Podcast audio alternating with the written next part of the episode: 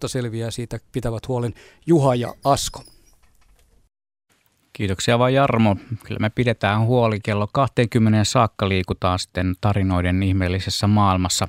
Aivan tovin kuluttua yhdistämme Nastolan Luhtlammelle, jossa on Asko Hautaahon seurassa tulilla professori Pekka Laaksonen. Siellä varmaan aurinko laskee kauniisti ja Asko meille kuvailee, miten kauniisti se laskee, laskeekaan aivan topin kuluttua. Mutta luvassa on siis tosiaan tunnin verran tarinoita. Saa soittaa meille ja kertoa omia juttuja, ihan mitä tahansa luontoon liittyvää, yllättäviä, mukavia, erikoisia ja ei ne tarvitse olla mitään maailmaa kaatavia ne tarinat. Pienetkin tarinat ovat suuria meidän ohjelmassa. 0203 17600 on puhelinnumeromme ja puhelun hinta on muuten lankapuhelimesta soitettuna 8,21 senttiä per puhelu plus 2 senttiä minuutilta. Ja jos soitat matkapuhelimesta, niin hinta on 8,21 senttiä per puhelu ja 14,9 senttiä minuutilta. Tekstiviesti voit laittaa 50 sentin hintaan numeroon 16149. Rakentele viestisi muotoon RS-välilyönti, teemailta, välilyönti ja sitten oma tarinasi. Tosin ei kauhean pitkää storia, vaan kirjoittaa kun 160 merkkiä vain tulee perille.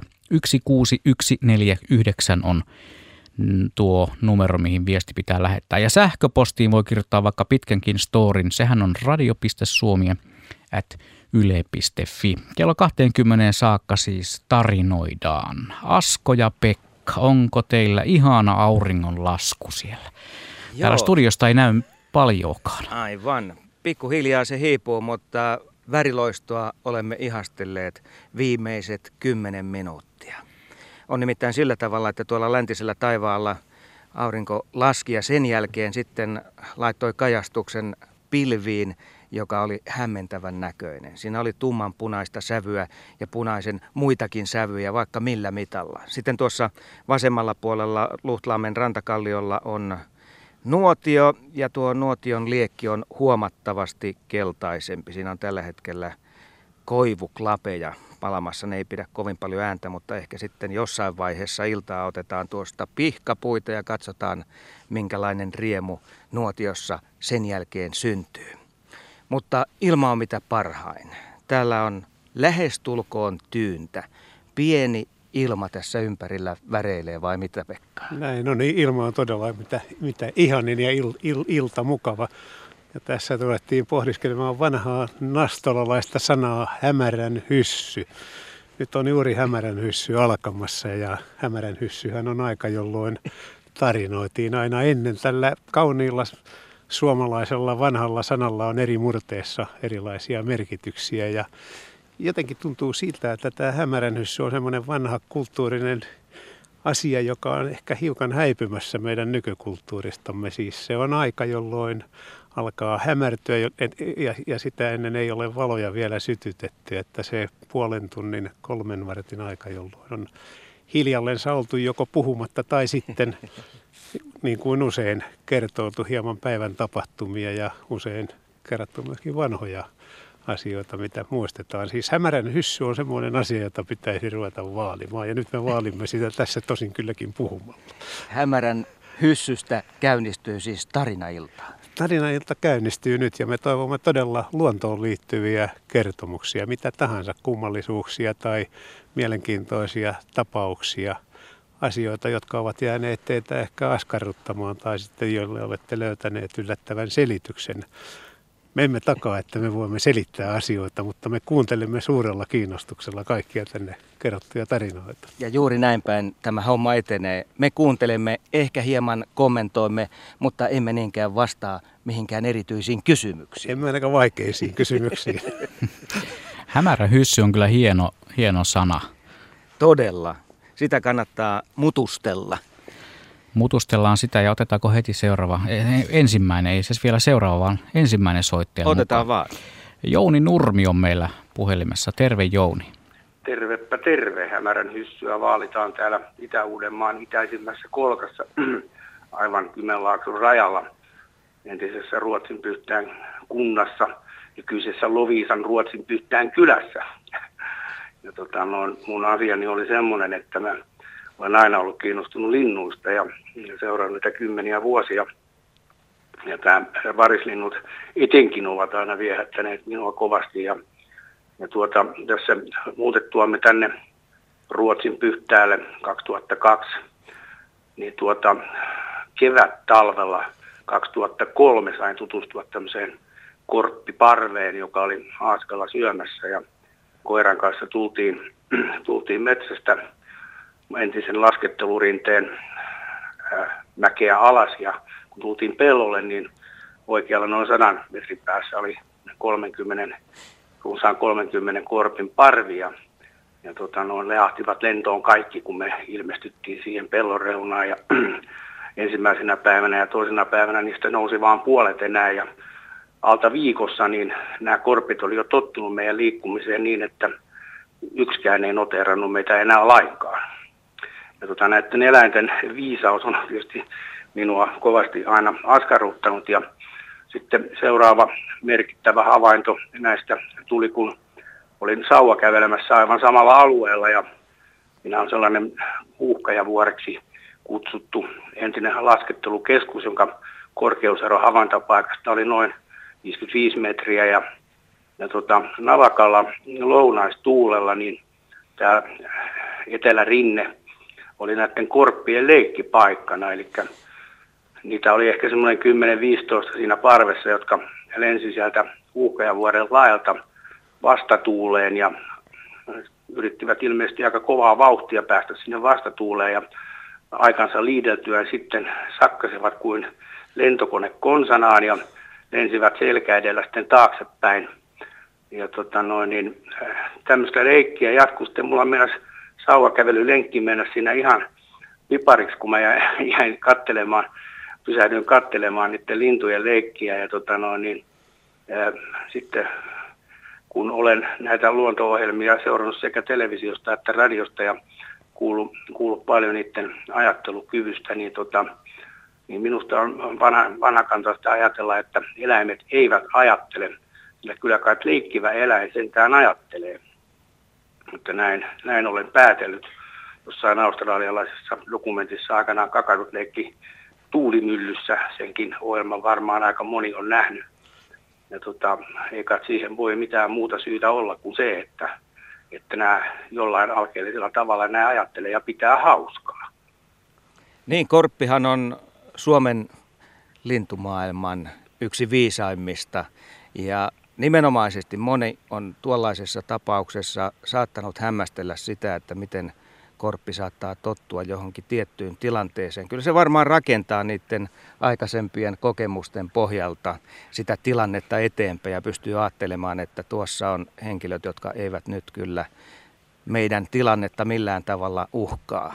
Kyllä joo, näin, näin mäkin olen päätellyt ja kyllä se nyt on tietysti lemmikkivariksi ja on ihmiset pitänyt ja muuta, että ja tässäkin on, tämä kun on vanha ruukialue, tämä Ruotsin pyhtään niin kuin entisen kunnan keskusalue, niin tota, no, täällähän on paljon vanhoja tiilirakennuksia, pari, parista vuotta vanhoja ylikin, niin tota, täällähän on la, naakkoja hirveästi, jotka tota, on tottunut ihmisiin hyvinkin paljon, eikä ne tässä niin kuin paljon väistä päästään sen verran, kun on tarpeen, mutta muutaman metrin vaan, kun ihmiset kulkee tuolla. Ja, ja tota noin, niin.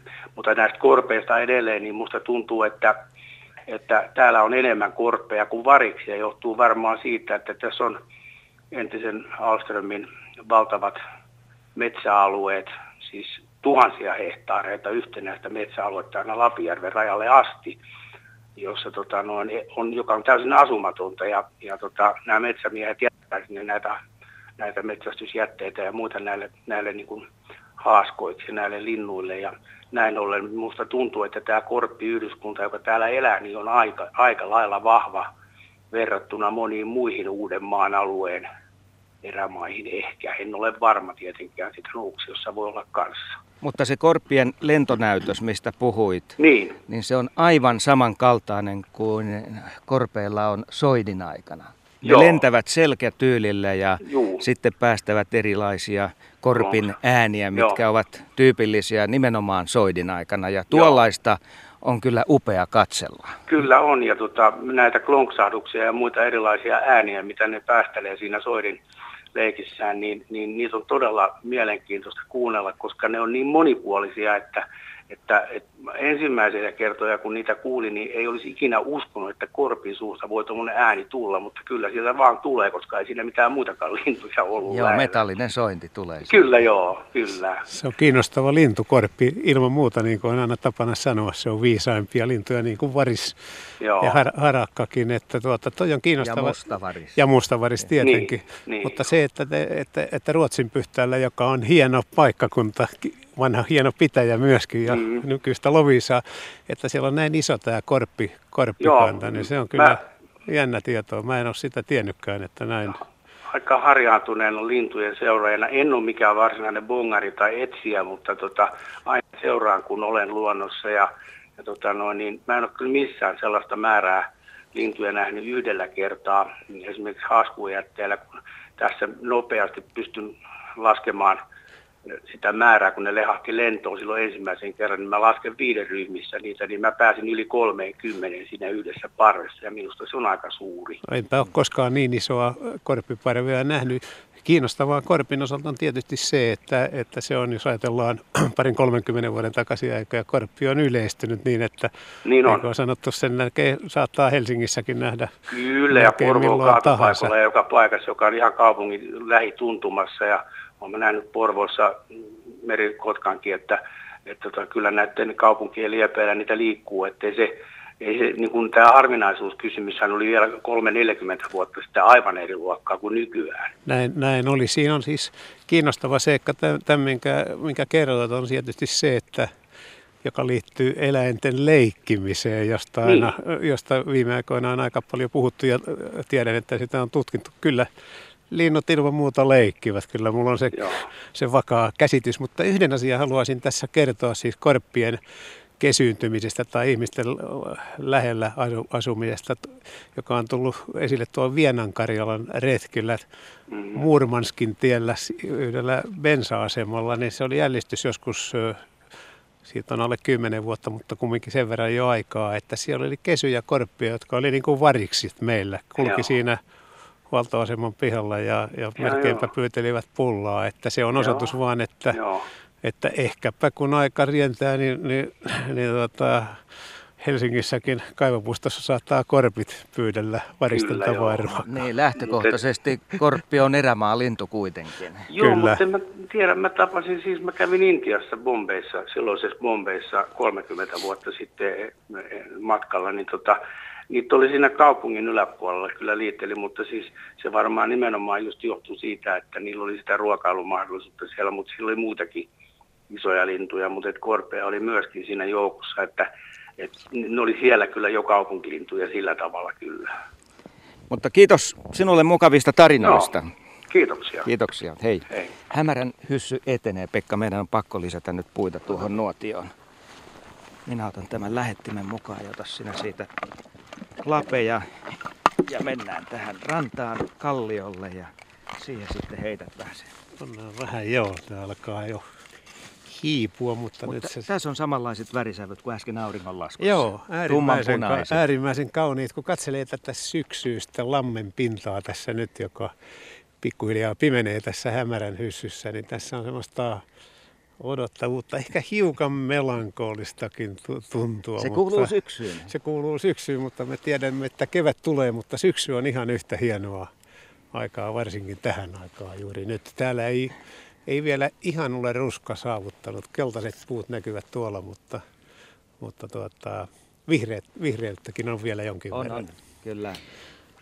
Hyssytellään eteenpäin 40 minuuttia. Tätä tarinailtaa on jäljellä ja tuossa Marjatta Alanko seuraavana puhelimessa. Tervehdys Marjatta. No hei. Aurinko laskee, tää, on laskenut täälläkin aivan rusko, oranssi ruskea tuo taivaan rat. Niin tuota, mulla on pieni tiiratarina. Tätä juhannuksen jälkeen istuttiin jokirannassa, Lestioin rannalla tässä meidän talo ja siinä on sitten meillä rantasauna siinä rantasaunaa ikkunasta kahtoo. Sanoin isännälle, että tuolla ei ole mitään muuta kuin hautuminen käynnissä, että katsoppa kun tiirat kulkee tuolla lailla, että siellä toinen vaihtuu ja toinen nousee ylös. Ja Sanoin, että ei ikään ole tiirat pesinyt ohrapellossa. Sanoin, se ohra oli orha, oralla niin kuin juhannuksen jälkeen tapa on. No ei sillä sitten sen kummempaa jäi siihen, niin muutaman päivän päästä mä menin, sinne, niin näytti niin kuin siellä olisi sitten tota, jo ruokintaakin ollut käynnissä, niin mä että minä käyn kyllä kahtomassa. Ja se ei ollut kaukana. Kävin katsomassa, siellä oli ruosteen ruskea pilkullinen poikanen ja sitten muna. Mä lähdin siinä vähin äänin pois ja tota, kesä eteen oli heinäkuuta. Ne tiirat, tiedettiin, että niillä on poikaset, kun ne oli niin vihaisia kongittiin ja muuta, niin nehän siinä piti meille vähän sitä jöötäsi.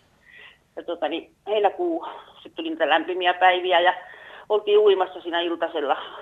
Ja niin, isä nousi siis minä en sitä huomannut, että mieheni huomasi, että mikä tuolla on tuolla ruovikossa tuolle. Ja mä olen, no Tiiran poika, siellä oikein surkiassa jamassa siellä tota, märkänä. Ja mä sanoin, että ei kenenkään poikasen saisi olla näin märkä. Ja jätin kumminkin, mä että, että jos se on emot jossain lähellä. Sitten menin, ei mitään näkynyt ja sitten mä tota, kun tunnin päästä kävin katsomassa jo, tuuli oli kauheasti yltynyt, niin kuin nyt mitä kovia tuuli oli sitten. Niin se oli vielä siellä ja vielä syvemmällä, niin minä otin sen tiiranpoikasen ja panin pyyheliinaan, pyyhein sitä ja ajattelin, että mitä mä tämän kanssa nyt teen, että eikä emoja kuulunut eikä näkynyt. No, meillä oli lämmin sauna siinä vielä, niin, tota, niin nostin sen pyyheliinan siihen saunan lattialle ja tiiranpoikainen siihen ja vähän oviraolle. Nukuttiin sitten siinä saunamökissä. Aamulla puoli seitsemän aikaa kuului kauhia rääkyminen sitten sieltä saunasta. Ja niin virkku ja virki ja tiiranpoika ja kuiva ja pörrönen ja mä ajattelin, että nyt puoli seitsemän oli kello, niin mä että muistin, että mulla on jotakin kalaa pakasteesta. Mä menen tota, niin, mikrosa lämmittää ja sulattaa ja vähän kypsen, että, mä syötän sitä. Niin sen kun mä pääsen ulos, niin kaksi tiiraa rääkyy siinä tota, joen päällä tai sitä rantaa piki, uh, tota, lentävät ja huutelevat, niin minä äkkiä tiira pihalle ja ihten mökkiin. Ja niin sitä tiira lähti, poikanen lähti ja emot ja en tiedä sen toisen kohtalua toisen, kun niitä oli, siellä oli munana, munana silloin se toinen vielä, kun mä kävin katsoa sitä, siitä ei ole mitään havaintoa, mutta kyllä ne sieltä sitten varmaan muuttomatkalle pääsi. Joo, siinä on varmasti tapaus semmoinen, että ehkä ne tiiranpoikaset olisi pärjänneet ilman saunareisuakin tai tämä po- poikainen, mutta... mutta se oli ainutkertainen kokemus. Se oli ainutkertainen kokemus ja hienoa, että se päättyi näin, koska siinä Joo. sitten emot varmaan oli kuulleet poikasen äänen sieltä ja tulleet, tulleet katsomaan. Niitä ei silloin illalla näkynyt, vaikka mä tähyliä kuuntelin, mutta ne oliko ne jättäneet ne sitten sinne veden rajaan sitten ne poikaset. Se oli, se oli aika pieni, kun ne on vasta heinäkuulla, heinäkuun tota, niin jälkeen oli vielä muna, munarana. Aika, niin myöhään, kun ne tiirat pesi. No ne, saa... no ne tulee todella myöhään, toukokuussa vastaan. Joo, tiirat tulee myöhään ja lähtee ai- aikaisin, että kyllä. se on sellainen lintu, Joo. mutta että, että kyllä ne poikaset yleensä sitten tulee toimeen, vaikka ne saattaa Joo. näyttää vähän, vähän tuota, surkeiltakin, niin viisainta yleensä antaa olla niiden vaan. No niin, minä ajattelin, että näin olisi voinut olla, mutta se kau- oli niitä kovia tuulia, niin kuin muistatte, niitä oikein järkyttäviä tuulia oli silloin just. Kyllä, ja kyllä. Mä tota, ajattelin, että se siellä kellu siellä aivan, niin se on minun mielestä oli surkiassa jamassa. No se päättyi hienosti tämä tarina. Kyllä, joo, kyllä. Joo. Kerrottako, että normaalisti tiirat puolustavat pesää ja poikasia aika ankarasti. Saattavat jopa kopauttaa joo. ihmistä päähän. Ovat niin hyviä lentäjiä, että voivat sen ihan ketterästi tehdä. Ei, silloin kun mä kävin katsomassa sen, mä metrin päästä kävin kurkkaamassa, se oli siellä ohrapellossa, niin kuin oras oli semmoinen 20 senttistä, mitä se saattoi olla se. Niin tota, silloin ei näkynyt yhtään tiiraa.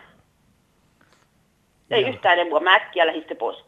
Siinä on, ne on ollut varmaan etsimässä ruokaa siinä Joo, vaiheessa. ja siinä oli toinen oli sitten munana, sen olisi kuoriutukaa, kun toinen en, en ole sitten yhtään tietoinen siitä. Joo, joo. joo. Että minusta aika myöhään oli, että niitä oli aika myöhään sitten ne po, se poi, olivat lentivät siinä joen päällä, että kaikki muut on jo lähtenyt, niin se tiira, si- tiirat si- vielä sitten olivat sen poikasen kanssa siinä.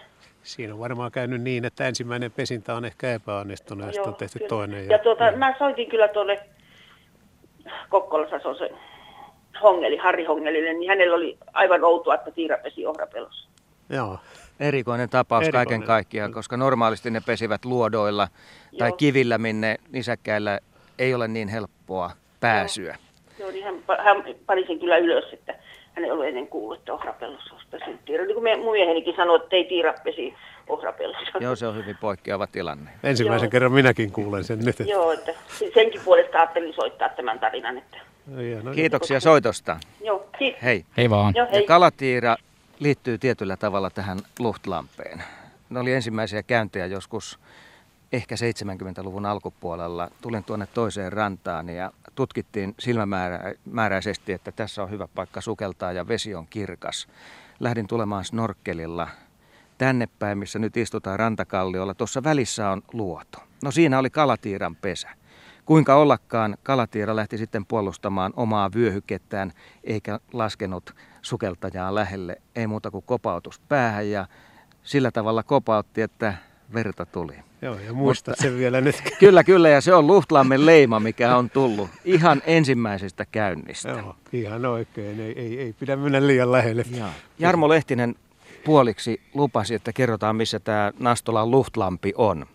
Se on koko lailla Lahden ja Heinolan välisessä maastossa. Nastola sijoittuu tälle alueelle ja jos tietää missä on Nastolan seestaa tai Luhtaamaa, niin täällä erämetsävyöhykkeellä sijaitsee Luhtlampi aika lähellä tietä kaiken kaikkiaan. Mutta sitten näitä kirkasvetisiä lampia, jotka ovat lähestulkoon 120 metriä merenpinnan yläpuolella, niin niitähän on sitten lisääkin. Täällä on Ahvenlampi, joka on tietyllä tavalla erämetsävyöhykkeen sydän. Joo, ja nämä on tuttuja maisemia. Mä oon tuolta Ahtialan kylästä, jonne niin. on tästä ehkä parisenkymmentä, parisenkymmentä kilsa. kilometriä, mutta siellä on siis kiinnostavia pikkupoikana, kun kierrettiin näitä, niin siis semmoisia lammennimiä kuin Ventuslampi, Lapakisto. Joo. Jännittäviä nimiä. Sorvanen, ja Sorvanen, tulee Sorvasta. Sietikka, Joo. Sorvanen. Ja se, että, nämä oli tietysti siis Seestaan kartanon melko iskemättömiä metsiä silloin, että tässä oli vanhaa isoa metsää nähtävissä. Nyt, on, nyt on tietysti jo puita kaadettu aika paljon, mutta todella hienoja maisemia ja näissä lammissa kaakku, kaakkurit elivät ja elävät varmasti Kakarlampi on myös, joka tulee suoraan Kaakkurin Se tulee nimestä. Siitä, nimenomaan. Ja Kaakonlampi. Joo. Näitähän Suomessa on aika paljon, että missä tämä harvinainen kuikkalintu pesii, niin siellä sitten jopa lammet on nimetty tältä pohjalta? Erittäin paljon on, on, on nimenomaan eläinten mukaan nimiä saatu. Ja jos mennään tuonne Kymijärvelle, joka on vähän matkan päässä, siellä on sellainen pieni niemi, jonka nimi on Hähniemi.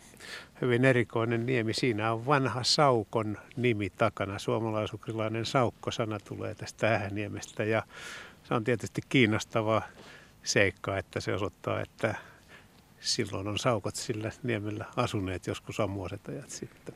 Hämärän hyssy hiipii hiljalleen eteenpäin ja maisema sen kun paranee. Kaiken aikaa, joo. Mm. Metsä mm. alkaa tulla yhä tummemmaksi ja nämä metsän reunamat tulee terävinä esiin.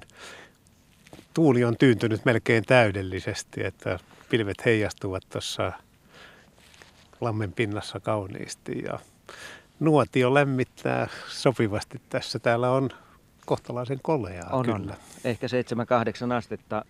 Nyt tuo nuotio valaisee entistä enemmän. Toisaalta se aiheuttaa heijastuksia sitten näihin puihin, jotka rantavyöhykkeellä ovat. Joo, vanha hieno, hieno näkymä. Tulen heijastus puihin ja, ja veden pintaan.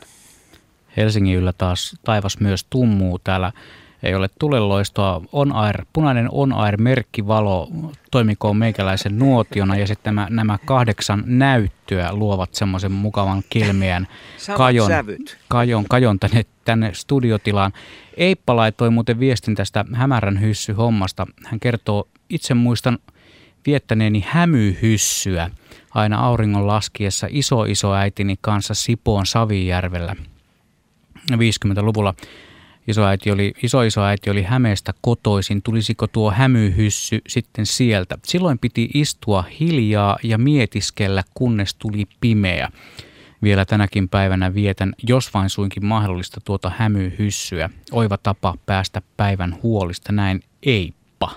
Eipan huomautus oli erittäin hieno ja kuva, kuvaus tarkoitti juuri sitä, mitä yritin sanoa, että se on hieno hetki ja, ja sitä kannattaisi harrastaa edelleenkin tätä hämyhyssyä tai hämärähyssyä. Sillä on muitakin nimityksiä, joita en muista, mutta jo niin kuin sanottu, hämärän hyssy tai hämyhyssy on hieno nimi sinänsä. Mm. Onko nykyajan kiireet aiheuttanut sen, että tätä hämärän hyssyä ei päästä viettämään? Mä luulen sen, että ihmiset eivät enää joudu olemaan kaupungissa pimeässä. Siis kun alkaa hämärtää, valot syttyvät ja hämärän hyssy, hyssyä ei Se on enää entinen ole. hyssy. Näin, näin on. Niin, katuvalot eivät himmene. Tuota, kun nykyisin paljon puhutaan tämmöisestä downshiftauksesta, vai mikä se on se sellainen, joka tapauksessa ihmiset pyrkivät siihen, että ei olisi enää niin kiire. Jos tällaisen kurssin suunnittelua joku tällä hetkellä harkitsee, niin siihen voisi ottaa yhtenä opetusosiona tämän hämärän hyssyn hyödyntämisen. Ihan vaan tämmöisenä maksuttomana vinkkinä täältä studiosta. Mutta nyt on aika ottaa mukaan lähetykseen Jaakko Valve. Mukava, kun maltoit odottaa omaa vuoroasi. Jaakko, oletko siellä? No langalla? juu, terve. Terve, Olen täällä kyllä. hyvä. Joo, ja terveksi täältä Rauman pohjoisesta saaristosta, Rändri-nimisestä saaresta mä soittelen. Ja, ja, ja mun semmoinen erikoinen luontokokemus, niin, niin ja, ja mitä mä näin viime syksyn, kun täällä on paljon joutsenia. Ja sitten tässä meidän saaressakin, niin joka kesä joutsen perhe tuolla on sitten tuolla kärjessä semmoisella alueella, missä ei juurikaan liikuta, niin, niin siellä on pariskunta ja joka kesä tulee sitten poikaset. Ja viime kesänäkin sitten oli niin hyvä tuuri, että et siellä äh, onnistui se pesiminen ja poik- pesiminen niin hyvin, että et ne kasvoi isoksi vi- viisi poikasta. Ja, ja no sitten mä eläkeläisen täällä kerkeä olemaan paljon täällä mökillä, niin, niin tulee sitten tietenkin tota seurattuja ja, ja nyt jo yli 50 vuotta on tullut seurattua tätä touhua täällä, niin, ja, ja noita lintuja tuossa on, niin, niin viime syksyn sitten nämä joutsenet, niin ne kasvoi ne poikaset ja, ja näin poispäin. Ja sitten alkoi ne lentoharjoitukset, ja se oli kyllä todella mielenkiintoista seurata sitä, että kun ens oli sitä semmoista siipien verryttelyä ja räpyttelyä tuossa rantakivellä ja, ja oikein niin paljon viuhutettiin niitä siipiä ja sitten vähitellen alkoi ne semmoisen kiitoharjoituksen, että mentiin sillä niin kuin joutsen nousee lentoon sillä että se ikään kuin juoksee sitä vettä pitkin, niin, niin tätä tämmöistä harjoitusta oli. Ja sitten vihdoin ja viimein joskus lokakuun lopulla ne oppi sen lentämisen ja sitten lennettiin aina ympäri saaren. Ja sitten laskeuduttiin semmoiseen paikkaan, että mistä sitten on taas helppo lähteä, että tuuli on sopivalta suunnalta siihen nousuun nähden. Ja sitä ne tekivät sitten, ja aina lennettiin vaan saaren ympäri. Ja, ja tota, kunnes sitten yhden kerran mä kattelin, kun ne meni sillä peräkkäin. Toinen emolintu lensi edellä ja sitten toinen emolintu peräs ja, ja nämä poikaset siinä välissä, viisi poikasta siinä välissä. Sitten tuli joku ihmeellinen tilanne sillä että joko se viimeisen oleva, oleva tota, poikanen niin hidasti tai sitten se, se takimainen emolintu meni liian kovaa, niin ne törmäs toinen toisiin ja ne putos kuin kivi veteen. siis, kun mä ajattelen aina, että ihminen tekee virheet ja kompastuu ja kaatuu. Mä että luontokappaleet ei koskaan tee tämmöisiä virheitä. Mutta se, että mä ajattelin, että mä näin kun joutsenet törmäs toinen toisiin. Ja kun se sitten se, jotenkin se lento loppui niin kuin seinään, ihan kun olisi seinään törmännyt, ne putos ihan pystysuoraan alas veteen, loiskahti siihen. Ja ne toiset, jotka jäi ja lentä, niin ne teki semmoisen kaarroksen ja laskeutui siihen lähellä. Ja, ja, ja sitten niin, niin siinä pöyhittiin niitä sulkia ja muuta ja mä ajattelin, että siinä kävi ne huonosti, mutta ei siinä mitään sitten loppujen lopuksi, niin, niin varmaan siinä muutaman tunnin jälkeen taas lentoharjoitukset jatkuu. Tämmöinen, kokemus, joka mä, mä pidin todella ainutlaatuisen, kun olen koko ikäni täällä näitä lintuja seurannut ja katsellut. Erittäin harvinainen tilanne. Ja Joo, minä aika muistan nähneeni tuollaista. Joo, ajattelin myös sitä, että kun sen kun olisi saanut video tai kameralla, mutta eihän tietenkään koskaan ole kamera tuommoisessa tilanteessa kädessä. Se on selvä, mutta sen takia voi, on tarinat, että voi kertoa. Tämä on kiinnostava juttu siinäkin mielessä, että aina ajattelee, miten linnut opettaa poikasia eri asioihin, Joo. lentämiseen ja muuhun. Ja, ja tietysti jos ajatellaan joutsenta, joka on iso lintu, niin sitä on hieno katsella. Siitähän kuuluu jo ääntä ja on Kyllä. nä- nähtävää.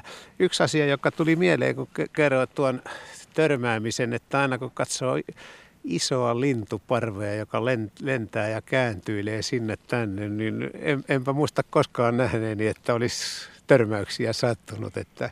Aivan, ja just ja pieniäkin lintuparvia. Joo. Jotakin kottaraisiakin, kun ne syksyllä, kun ne rupeaa kokoontumaan yhteen valmist valmistautuvat muuttoon, niin ne lentää kauhean tiheässä parves ja monet muutkin linnut. Ja, ja sitten se tekee semmoisia äkkinäisiä mutkia, enkä mä koskaan nähnyt ne törmää. Eikä niinku, ei tule mieleenkään, että ne voisi törmätä, kun jotenkin ajattelee, että niillä on niin hieno se jotenkin se suunnistus ja se, se, se kommunikointi siinä lentoryhmässä. Niin sitten mä näen tuon tilanteen, että joutuu törmää ja putoa. Siis aivan uskomaton tilanne. Ihan ja, varmasti. Me on meidän liikennesuunnittelijoiden pitäisi ottaa oppia linnuista, jotka ei törmää. ja että miten se voi olla mahdollista. Aivan, aivan. Hieno juttu. Mutta siinä monesti, kun on ne sitten joutsenia tai lokkeja, poikasia nimenomaan, jotka harjoittelevat lentämistä, tekevät ensimmäisiä lentoja, niin ne aikuiset ovat vedessä. Esimerkiksi täällä Luhtlammella Harmaalokin aikuiset ovat tuolla reunassa ja poikaset saavat lentää tässä keskelle järveä, kenties laskeutua sinne, mutta se kommentointi on valtavaa aikuisten taholta. Joo. Melkein kuin Jone Nikula kommentoisi lentoa, lentoa tuossa, että miten se nyt meni tällä kertaa. Kyllä, Joo. Juu, sen pitäisi mennä. Toinen, toisaalta taas kun katselee siis dokumentteja vaikkapa Kotkan pesistä, Kotkan poikasien harjoittelusta, niin siinähän tulee tietysti aina mieleen siis pesässä puussa elävien lintujen kannalta, että miten ne uskaltaa, koska missä vaiheessa ne uskovat, että siivet kantaa, kuinka ensimmäinen lento tehdään ja eiköhän siinäkin ole siis rohkeampia ja vähemmän rohkeita yksilöitä sitten lintu niin varmaan sielläkin vahinkoja tullut, joita ehkä ei ole kukaan koskaan nähnyt. Varmasti, varmasti joo. Joo, näillä linnuilla, jotka harjoittelevat vedenpinnasta, niin tämä on ehkä hieman helpompaa, että jos Joo. pitäisi lähteä jostain korkealta katorajasta, niin kuin tervapääskyt, niin silloin, silloin saattaa tulla sakkauksia ja siinä mennään maahan asti. Joo, mutta kyllä se niin kuin, tuo eh, joutsenten lentämään opetteleminen, niin se on kyllä hieno seurata sitä prosessia, kun se alkaa just siitä siipien räpyttelystä tuolla jossakin rantakivellä ja ja, ja ne todella, ne viuhuttaa niitä siipiä niin todella kovaa. Ja mieluiten vasta tuuleen. Niin, Kyllä. joo. joo. joo. Ja, ja verran... sitten just se, että kun tämä on tämmöinen pieni saari, ne lensi tätä ympäri ja sitten aina laskeuduttiin siihen tyyneen paikkaan ja sitten hakeuduttiin taas sinne, että päästään siihen vastatuuleen nosteeseen ja siitä lähdetään lentää, lentämään. Ja aina sitten kerran ympäri saaria taas laskeuduttiin. Joo. Se on hiukan sama kuin pikku lapsi opettelee kävelemään ensimmäisiä kertoja yhtä, yhtä tuota. niin. Joo. Pitkän joo. taipaleen takana. Kyllä. Mutta kiitoksia sinulle soitosta. Kiitos. Ja ihaillaan iltaa tästä eteenpäin. Kyllä. Hämärän hyssy tummene, jatkuu. Täälläkin tummenee, punertaa toi taivaanranta tuolla lännessä ja, ja, ja rupeaa pimenemään ja ehkä kohta täytyy kynttilät sytyttää, että saa valoa. Hienoa. Kiitoksia vaan Jaakolle ja meillä on puheluita jonossa ihan paljonkin, mutta kerronpa silti tämän meidän puhelinnumeromme 0203 17600. Ennen kuin otetaan seuraava soittaja, niin sopisiko sinne Luutlammelle, että yhden tarinankerron, äh, jonka kuuntelija on lähettänyt, joka liittyy kynttilöihin, kun tuossa Jaakko äsken sanoi, että pitää pistää kynttilät tulille. Ota vaan se siitä. Joo, täällä Rami Mikkonen laittoi viestin, jossa hän kertoo tarinaa. Asuimme vaimon kanssa noin vuoden kesämökillä Kerimäellä Puruveden rannalla. Vaimon käly päätti ilahduttaa meitä tuomalla mökille tuoksukynttilöitä, jotka päätyivät tuoksumaan takaterassille. Ne olivat siellä Unholassa jonkin aikaa, kunnes eränä aamuna heräsimme rytki, rytmikkääseen naputukseen. Hetki piti miettiä, tuleeko naputus pään sisältä, mutta kun vaimo vahvisti äänen, niin sitä piti lähteä pongaamaan äänen tuottajaa siis. Hämmästyksemme, hämmästykseksemme talitintit olivat syömässä noita tuoksukynttilöitä. Se ei meitä harmittanut, vaan olimme lähinnä helpottuneita, ettei tarvinnut itse niitä polttaa. Päätimme tyytyä seuraamaan, kuinka kauan kynttilät kestävät. Niistä riitti syötävää pariksi viikoksi ja mikä hauskinta tintit olivat tarkkoja maun suhteen. Ensiksi meni mustikkapiirakka, toisena juustokakku ja kolmantena kam- kanelipulla. Emme löytäneet ummetukseen kuolleita tinttejä, vaan mahtavan virkeitä ja iloisia lintuja. Tällaisen tarinan meille jakoi Rami Mikkonen. No tuli paha tuoksukynttilöillekin ihan hyötykäyttöä Kyllä. sitten. Tuota, Paula Ojala on meillä puhelimessa seuraavana ja Paulalla on jonkun sortin erikoinen kohtaaminen Sopulin kanssa. Terve Paula. Kiitoksia. Tuota, mä olin ensimmäistä, tai siis oikeastaan tämä on tarina siitä, että toisen kotia pitää kunnioittaa. Mä olin ensimmäistä jota käsivarren Lapissa ja tultiin Riimajärvelle ja ennen leirin pystyttämistä niin tietysti tuntui, että nyt on kauhia pissiheitä. Ja me katsoin, että rakkaan aika siisti paikka käydä, että minäpä menen sinne. Ja ei mitään, kun sieltä kuuluu kesken minun tarpeet, että on vallan kauhea kiljuminen, siis oleva hirveetä. No mietin tietysti kiljuin kanssa ja ryntäsin rantaan takaisin. Ja lopputulos se, että siellä oli sopuliparka ollut siellä rakan seassa. Et en mä tiedä, kumpi meistä pelästyi enemmän, mutta molemmat kuitenkin pelästyttiin. Enkä ole ikinä kuvitellut, että semmoisesta pienestä myyrästä lähtee niin hävytön meteli. No joo, ehkä, ehkä voi olla tuolla tilanteella osuutta asiaan, kukapa ei metelöisi tilanteessa. Joo, mutta tästä lähtien kun menen rakkaan, niin kyllä potkin kaikki kivet ja kiljun vallan kauheasti jo mennessä, niin ettei tarvitse kesken kaiken alkaa kiljumaan. Mainiota, kiitoksia. Se on kaiken kaikkiaan upea otus. Kiitoksia Tuossa Paula tarinasta. Kyllä. Ole hyvä. Hei, Hei vaan. Se on vanha tapa, että pitää katsoa mihinkä asennon tekee, mihinkä, mihin, mihin rupeaa nukkumaan tai tekee sen, ettei siinä ole. Ja varmaan on niinkin, että, että tämmöinen luontokappaleen niin sopulin ääni, jota normaalisti ei kuule, kun ei sitten hädissään sen äänen päästään, niin se voi tuntua aika kovalta. Minä en ole koskaan kuullut sopulin kovaa ääntä. Mutta oletko koskaan nähnyt elävää sopulia? Olen, olen kyllä. Joo. Mä oon ainoastaan maantieltä löytyviä litistyneitä sopuleita nähnyt, mutta en ikinä en elävää. Onko meillä Asko muuten koskaan ollut viikon luontoäänenä sopuli? Ei ole. Tuli vaan Melko mieleen. varmaan voin sanoa, että ei ole ollut. Ei muuta kuin Paulalle ensi kerralle mikrofoni ja nauhuri mukaan. mukaan joo. Saadaan viikon luontoääni. Sopulin rääkäs. Mulla olisi tuossa yksi viikon luontoääni, tosin ei kotimaasta äänitetty. Katsotaan ehditäänkö se vielä käyttää, jos meillä tulee tuolla loppupäässä loppupäässä tilaa. Onhan se Asko soveliasta, kun se ei ole kotimainen luontohavainto. Siihen liittyy pieni tarina, mutta katsotaan, päästäänkö sinne asti, että pääsen sen pyöräyttämään. Jussi Isoaho Oulusta laittoi viestin, että viime lauantaina olin purjehduskilpailussa Oulusta Iin Röyttään. Lähellä Röytän saarta lähes tyynessä kelissä hylje nosti päätään vedestä ikään kuin vene olisi herättänyt sen. Hylje seurasi kulkuamme hyvän matkaa katseellaan ja sukelsi syvyyksiin. Hieno luontokokemus kesken hektisen purjehduskisaan. Näinkin voi käydä. Tähän kohtaan voisi ottaa yhden liikennetarinan. Tämä on, koskee erästä erikoiskuljetusta.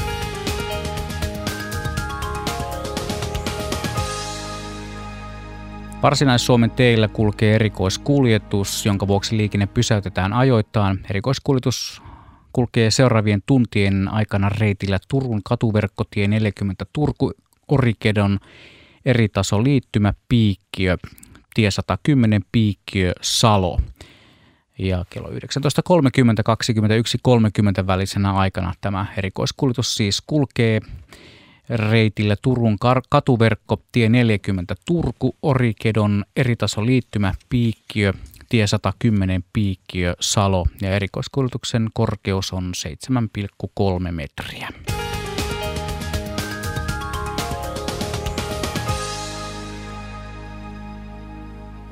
Ja hämärän hyssy on varmaan siellä lähes saavuttanut jo pimeyden tilan siellä Nastolan Luhtlammella, vai mitäs on Kyllä, Hasko ja Pekka? Minuutti minuutilta tämä homma edistyy täällä. Muutamia lintuhavaintoja on tullut tähän lähetyksen yhteyteen, eli lehtokurppa meni äsken yli ja sitä ennen punakylkirastas, joka ehkä etsi sitä sopivaa kuusikkoa, missä Joo. ensi yön viettää. Ei mitään isoa parvea turvana, vaan yksi ainut lintu. Joo, ja hiljaistaan ja, ja pimeys alkaa tässä koko ajan syvetä, että pilviä tulee, mutta vielä näkyy punerrusta tuolla metsärajassa ja, ja, ja tuota, luonnon ääniä ei juurikaan mm. kuulu. Ja sitten jos pilvissä on tuollaisia pieniä reikiä, missä perustaivas näkyy, niin ne sitten heijastuvat tuohon lammenpintaan ja antavat tuollaisen tuplatehon siitä vähäisestä valosta, joka tässä yhteydessä tulee. Joo, ja, kala, ja, ja kun katselemme lammen pintaa, niin siinä ei kalojen liikkeitä näy. Se on kai merkki siitä, että syötävää ei järven pinnassa ole. Ei ole. Jos kesällä oltaisiin samalla paikalla, niin varmasti näkyisi liikettä, mutta tällä hetkellä ahvenet Luhtlammessa ovat 8-9 metrin syvyydessä. Hyvä. Mm. Odottavat pilkkiä siellä. Joo. Joo, kantta ja Askokin varmaan odottaa sitä, että pääsisi pilkille, mutta vielä vähän aikaa täytyy ne odottaa. As, ää, Timo Pakarinen on meillä puhelimessa seuraavana. Hei vaan Timo. Hei vaan. Niin Joo, mulla on semmoinen tarina kerrottavana, että tuota, mä olin armeijassa vuonna 1976. Niin tota, oltiin metsäreissulla kaveritten kanssa. Niin meille tuli ruskosua haukka vastaan. Niin se oli ihan kesy. Otettiin se kiinni, laitettiin se olkapäälle istumaan. Sitten se oli välillä, se oli rynkyn piipulla istu. Ja välillä taas vuoroteltiin, että se oli toisen kaverin olkapäällä ja, ja tota, joo, meitähän poikki otti pattiin, että, että tota, mitä me sille linnulle tehdään. Kellään ei ollut kameraa mukana. Eihän siihen maailman aikaan ollut mitään kännyköitä eikä kamerapuhelimia eikä, eikä, tota, eikä tota, kameroita kenelläkään mitä me mettässä niin olisi tehty. Mutta tämä jää niin mieleen niin elävästi, että lintu oli kesy ja ei ollenkaan ollut väkivaltainen meitä kohtaan. Ei yrittänytkään nokkia eikä näykkiä eikä, eikä mitään. Eli tässä voisi olettaa, että linnulla on aikaisemmin ollut jonkin asteisia kontakteja ihmiseen. Todennäköisesti. Mutta tämäkin oli todiste siitä, että ei tarvita kameraa eikä filmikameraa, niin, mutta joo. tarinat elävät. No, mit, mitenkäs tälle ruskosuohaukalle sitten kävi? Mitenkäs te emme, erositte? Emme voineet sitä mukaan ottaa, kun meillä oli kaikki reput, rensselit, kaminat, teltat kannettavana, niin kuka sitä lintua olisi kantanut sitten? No. Ja minne? Pääsi, ja mitä niin, silloin niin, minne lintu viedään? Pääsitte näkemään. Me oltiin keskellä mettää Lahden, Lahden pohjoispuolelle jotain 20-25 kilometriä keskellä mettä. Ahaa. Mitä me sille niin oltaisiin tehty? Siellä ruskosuohaukot yleensä viihtyvät tuollaisilla ruovikkojärvien rantamaisemilla, mutta niin. tietysti osaavat lentää myös muualle. Joo, joo. siinä on, te, mutta pääsitte näkemään komeaa lintua läheltä. Kyllä, ja joo. joo. Se, se on... Aluksi tosiaan luultiin, että se on pöllö, mutta mä tarkistin sen lintukirjasta, niin kyllä se oli ruskosuohaukka. Se oli komea iso lintu, että Joo. Tällaiset... Joo, hiirihaukka on sitten se toinen vaihtoehto, jos, jos niin, pitää lähteä lajia hakemaan. Paljon. Niin. Ehkä se oli ruskosuohaukka, niin. jos olette tar- Mutta siis se, että, että tämmöiset kesyt eläimet, joita joskus sattuu, niin ne, on, ne aina herättää huomiota, mistä johtuu. Joskushan saattaa olla niin, että lintu saattaa olla, tai eläin saattaa olla sitten syystä tai toisesta sairasta tai muuta, mutta... Niin, oliko se sairas tai ympäristömyrkkyjen tai tai jonkun elätti tai niin. Toinen, to, Mutta toinen... Tämmöinen, tämmöinen jäi mieleen tämmöinen tarina, niin jäi mieleen. Ihan varmasti tuollainen jää mieleen se on hyvin poikkeavaa. Mm. Sen verran vielä näistä kesysti käyttäytyvistä eläimistä, niin nämä idästä tulleet tulokkaat, siis pähkinähakit tai muut, mm. jotka saattavat käyttäytyä hyvin ihmisiä pelkäämättömästi, ne herättävät mm. sitten tietysti huomiota. Kyllä, joo. Että joo. Tässä. Mutta ajattelin, että tämä ajanjakso, että sehän, tämä oli vuonna 76. Mm. Joo. Joo. Kiitoksia sinulle soitosta. Kiitos. Hei. Joo, hei hei. Joo, kyllä noita joskus on tällaisia hyvin kesyjä lintuja tullut tavattua. Kalapakossaarethan on sellainen paikka, jossa tunnetusti eläimet eivät oikein tahdo millään pelätä, pelätä ihmistä ja siellä olen puolen metrin päässä seisoskelut pelikaanista. Ja siinä me sitten vähän tuijottelimme toisiamme ilman hämärän hyssyn hetkeä, mutta, mutta se oli kuitenkin il, iltahämyä. Siinä kaikessa rauhassa kaksi luontokappaletta, ei tarvinnut kummankaan pelätä. Ehkä minä saatoin pelätä pikkusen enemmän. Se ei ole tietysti ihan niin tuttua täällä meidän lakeuksilla. Joo, kyllä näistä kohtaamisista varmaan eniten syntyy tällaisia luontotarinoita. Niistä syntyy aika paljon. Voi, voi ajatella niinkin, että, että jos ajatellaan vaikkapa nyt siis varista tai miksei harakkaakin kaupunkioloissa, niin kyllähän näkee selvästi, että varis on kesyyntynyt tässä parinkymmenen vuoden aikana. Aiemmin oli aika arka, nyt liikkuu ihan, ihan lähellä, että sillä lailla toiset, toiset linnut tulevat ihmisen tutuksi ja toiset saattavat sitten kaikota kauemmaksi. Että, tuota, kuukkelihan on yksi semmoinen lintu, joka seurailee ihmisiä, joka aina hämmästyttää muualta tulevia, miten lähelle se tulee Lapissa mm. kävijöitä. Siitä on kokemusta. Vai mitä Juha? Juu, istuipa kädelläni kuukkeli viime syksynä. Vähän melkein näihin aikoihin viime syksynä. Mutta... Ja ohjelmaa tehtiin, niin melkein mikrofonilla istui, ainakin johdolla. Kyllä joo, joo siellä. Mutta kun äsken tuli tuossa Pekka mainitsi varikset, niin otetaanpa Ahti Mattila Espoosta puhel- puhelimen päähän mukaan. Hänellä on variksiin liittyvää tarinaa. Terve Ahti. Terve vaan. Joo, jäi variks, variksista tuli mieleen, kun tähän Ruotsin pyhtään kyllä kertoi variksista. Niin täysin minulle käsittämätön, me ollaan veneilty 30 vuotta ja tässä on noin 10 vuotta sitten oltiin veneellä Kirkkonummen edustalla Stura Brändö saaressa. Ja syyskuun puolenvälin paikkeilla aurinko oli juuri laskemassa, ellei jo laskenut, kun Helsingin suunnasta, ehkä idästä enemmänkin, tuli tuommoinen 50-70 variksen parvi. Piti jonkunmoista meteliä. Sen jälkeen pohjoiskoillisesta tulee, ehkä noin viiden minuutin sisällä, tulee saman kokoinen parvi, 50 lintua. Ja sitten vähän aikaa menee, niin lännestä tulee samankokoinen kolmas parvi. Ja sitten ne laskeutuu, me oltiin itäreunalla, niillä laskeutuu sinne Stura Brandön länsipuolelle johonkin, taikka sitten sinne saaren keskelle metsää. Ja pitää aivan kauhean metelin siellä. Siellä sitten, ihan kun niillä olisi ollut käräjät siellä. Siinä rupatellaan ja kerrotaan päivän tapahtumista. Niin, taikka sitten niillä oli käräjät, että kokoontuvat käräjäkiville ja, ja sen jälkeen sitä kesti tuommoinen parikymmentä minuuttia suurin piirtein. No sinä aikana sitten haahkat oli laskeutunut tuon Stura Bredsäärin ja Brändön väliselle laakealle luodolle. Niitä oli semmoinen 30-40 haahkaa. Ja ne oli jo käpertynyt sitten omiin nukkumaasentoihinsa.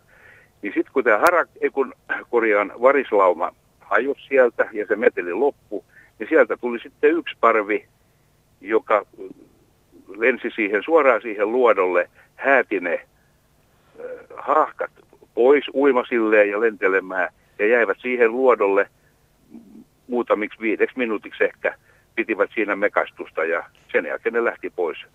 Ja, ja tapahtuma loppui siihen, mutta aivan käsittämätöntä meille oli se, jotka seurattiin tätä tapahtumaa, että miten voi kolme eri suunnista tulevaa varisryhmää kokoontua samaa paikkaa ja pitää sen metelin siellä ja, ja sitten lähteä taas pois. Mikä no, saa varikset? Joo, siinä voi olla sen kaltainen selitys, että siellä on saattanut olla pöllö puussa, jolloin yksi varisparvi on sen löytänyt siinä ja on pitänyt aikamoista ääntä ja sitten toinen varisparvi on sen kuullut ja ne on saapunut tätä tilannetta ihmettelemään. Tämä on erittäin tavallinen tilanne. Se voi Ai. olla, mutta tässä on toisaalta taas nämä varisparvet on aika isoja. Että siis, kyllä siinä joku syy varmasti tämmöinen on, mutta jännittävähän tässä on, että tässä on kolme isoa parvea, jotka tulee sinne. Eri suunnista. Eri, eri suunnista vielä. Että tuota... Ja ne ei jäänyt sinne yöksi. Joo. Ei jäänyt, Joo. ei. No mutta vanhoissa kansansaduissakin kerrotaan siis eläinten käräjistä, jonne eläimet ker- kertyy kerran vuodessa tai kerran kokoontumaan ja selvittelemään. Ehkä tässä voisi olla joku tällaisen jutun aihe, mutta että kyllä me ehkä Askon kanssa täällä uskotaan, että tässä on joku konkreettinen syy, että se ei ole pelkkää, pelkkää sattumaa, että ne ovat Joo. sinne tulleet.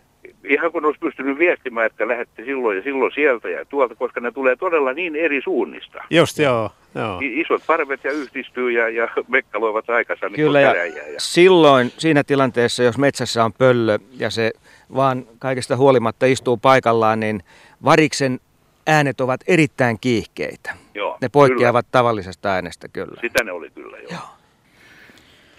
Hyvä, se kiitoksia. Oli hyvin, hyvin mielenkiintoinen kokemus ja ei ole sitä ennen nähty 30 vuotta eikä ole sen jälkeenkään kuultu vastaavaa. Eh, ehkä si- siinä voi olla joku toinenkin selitys kuin tämä niin. pöllö, että sitä kannattaa Joo. vielä miettiä. Joo. Pidetään tämä auki. Joo. Joo, Brando on iso saari, että siellä on kyllä pöllöjä, haukoja ja, Joo. ja niin poispäin. Mutta tämä tarina varislinnuista. Selvä, kiitoksia. kiitoksia. Hei vaan. Hei. Otetaanko seuraava oi nyt, nyt mä painoin väärää nappulaa. Nyt meitä putosi seuraava soittaja. Juho oli siellä langan päässä. Minä painoin sinistä, kun piti painaa valkoista nappulaa. No, näinkin voi Kuvailimme käydä. tilannetta täällä Nastolan Luhtlammella. Kohta on lähes tulkoon pimeää. Ja meillä on se etu sentään tässä tilanteessa, että meidän silmä pystyy mukautumaan tähän muutokseen, mutta jos nyt tulisi tuolta sisältä valoista tänne ulos, niin tähän näyttäisi ihan säkkipimeältä. Näin, siitä se pimeys johtuu nykyisin, että ihmiset tulee valosta, valosta hä- hämärään ja näkevät sen pimeänä, mutta me näemme tämän pimeän nyt hämäränä tässä. Mm. Ja sellainen ohikiitävä hetki lammen pinnalla oli äsken, että todennäköisesti myös lepakko on lähtenyt lentoon. Joo, ilmeisesti tässä on muutama lepakko nyt leijailemassa, mutta täytyy täytyy tarkentaa katsetta. Tuossa meni äsken. Joo, mm. ne on sellaisia nopeita välähdyksiä tässä näkökentässä. Joo. Hei, tähän hämärähyssykeskusteluun vielä halutaan osallistua Oulusta. Arja kertoo, että minä ja pappani vietimme hämärätiimaa. Joskus istuin polvella ja juteltiin. Joskus makasin sängyllä ja pappa laittoi sanomalehden peitoksi. Odoteltiin hiljaa, että pimeä laskeutuu ja voi sytyttää jalkalampuun valon. Juuri näin, joo. Se osoittaa, että tämä, eri tahoilla tähän liittyy paljon muistoja. Ja se on hämärä tiima, se on hämärän tunti tai hetki. Hämärän hyssyssä me olemme täällä. Niin, täällä Nastolassa. Niin kuin sanoit, että se on ehkä täältä lähtöisin, se hyssy. No ehkä, ehkä. Sovitaan mm. niin. Haluatteko te kuulla vielä tähän loppuun yhden semmoisen tehosteäänen ja pienen tarinan? No niin, anna tulla. No joo, tämä tulee tästä ihan viikon takaa tuolta Länsi-Afrikasta. Sierra Leonessa kävin nenäpäivän matkalla ja sen ohjelmatuloksia kuullaan myöhemmin, ohjelmia kuullaan myöhemmin, mutta siinä matkan varrella sattui semmoinen keissi, oltiin ajettu monta monta tuntia pitkin kuoppaisia teitä. Siellä on muuten kummallinen tapa, että asfaltti jaetaan neljön palasiksi ja ympäri maata sijoitellaan sitten ne neljön palaset monta tuntia on, oltiin ajettu ja sitten hämärä laskeutui. Tuli pimeää, yhtäkkiä kuskimme pisti auton parkkiin ja sitten alkoi, kun hän on muslimi, oli muslimi ja hän suoritti rukouksensa. Ja kun auton kolina ja dieselin jyrinä lakkasi, niin äänimaailma oli tällainen –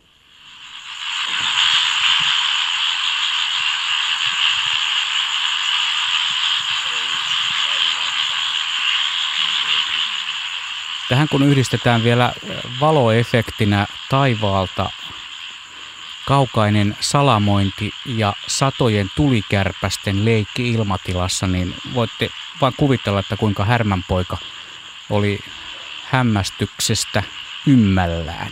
Ihan varmasti. Siis onko nämä jotain sirkkoja? Siinä on Tuskin se sentään tulikärpäsiä. Kaskaita ja sammakoita, tuhansia Joo, sammakoita. sammakoita myös. Mm. No tämä oli tämmöinen lopputarina sitten, loppukevennys niin sanotusti.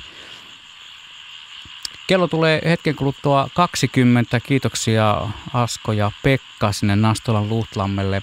Varmaan pikkuhiljaa pääsette sitä lämpimänkin pariin.